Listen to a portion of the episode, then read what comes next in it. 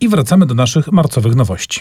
Natalia Bryszko-Zapór opublikowała właśnie książkę w serii Sulima pod tytułem Pogranicze Wszystkiego – Podróże po Wołyniu. Wołyń to e, jest kraina, która różne miała granice, e, inne w II Rzeczpospolitej, inne na niepodległej Ukrainie. Mm, autorka jest osobą związaną z tym miejscem, w tym zawodowo i rzeczywiście przez lata tam podróżowała, przez lata spotykała Wołynian i przez lata obserwowała problemy najróżniejsze, które tam się rodzą, a są problemami mm, Ukrainy e, współczesnej, a więc są problemami z tożsamością, z korupcją, z pieniędzmi, ale też z historią i z pamięcią o różnych miejscach, a przy tym Wołyń ma swoją specyfikę. E, zaczyna się gdzieś tam na bagnach poleskich, kończy się daleko na e, południu i troszeczkę jest oderwany od e, e tych ukraińskich konfliktów pierwszych, z, z pierwszych stron gazet. Mm, oderwany, ale nie do końca. Z kolei przytulony e, do Polski, z którą relacje ma bardzo e, bliskie. No i to jest książka, która mm, no chyba w innej serii nie mogła się ukazać, bo to nie jest do końca reportaż tak naprawdę. No tak, to nie jest reportaż, ale to też nie jest taka synteza, jak to bywają w serii Sulina często y, y, pokazane, bo to jest oczywiście pewnego rodzaju przebieg. Mnóstwo tam jest faktów, informacji, postaci, kontekstu, więc my rzeczywiście zanurzamy się w ten wołyń i to, to co ta książka robi, przede wszystkim to znacząco rozszerza y, skojarzenia z tym, no, u nas jakoś bardzo mocno historyczne, z tym, z tym regionem i pokazuje, jak różnorodnym i żywym y, jest ów obszar. Natomiast syntezą, i to syntezą wielką, gigantyczną, totalną, holistyczną, fenomenalną mamy do czynienia w wypadku książki pod tytułem Admirałowie Wyobraźni 100 lat polskiej ilustracji w książkach dla dzieci.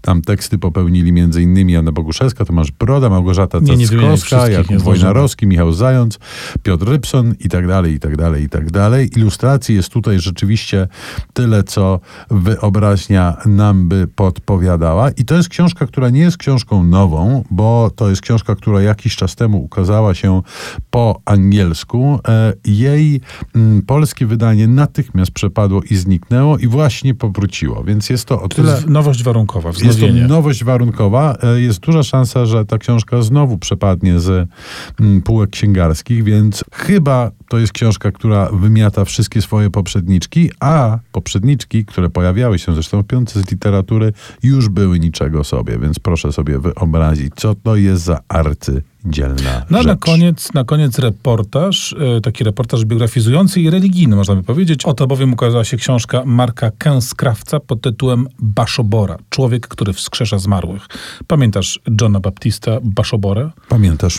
To jest rzeczywiście postać y, bardzo charyzmatyczna, y, ksiądz katolicki, ale powiedzmy sobie nie, nie do końca tuzinkowy, który wielkie tłumy przyciągał na przykład na Stadion Narodowy parę lat temu i któremu przypisywane są różne mm, y, umiejętności uzdrawiania, w każdym razie takiego aktywnego wciągania wiernych w życie religijne.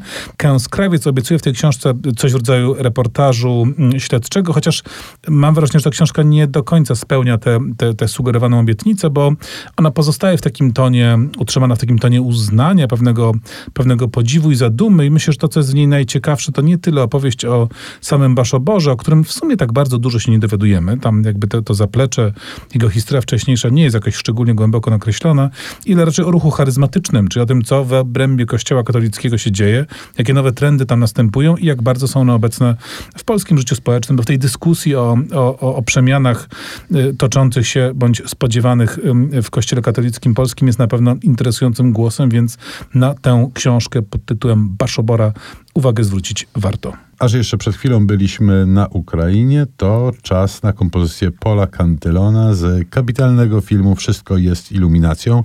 To oczywiście adaptacja prozy Jonathana Safrana Foera.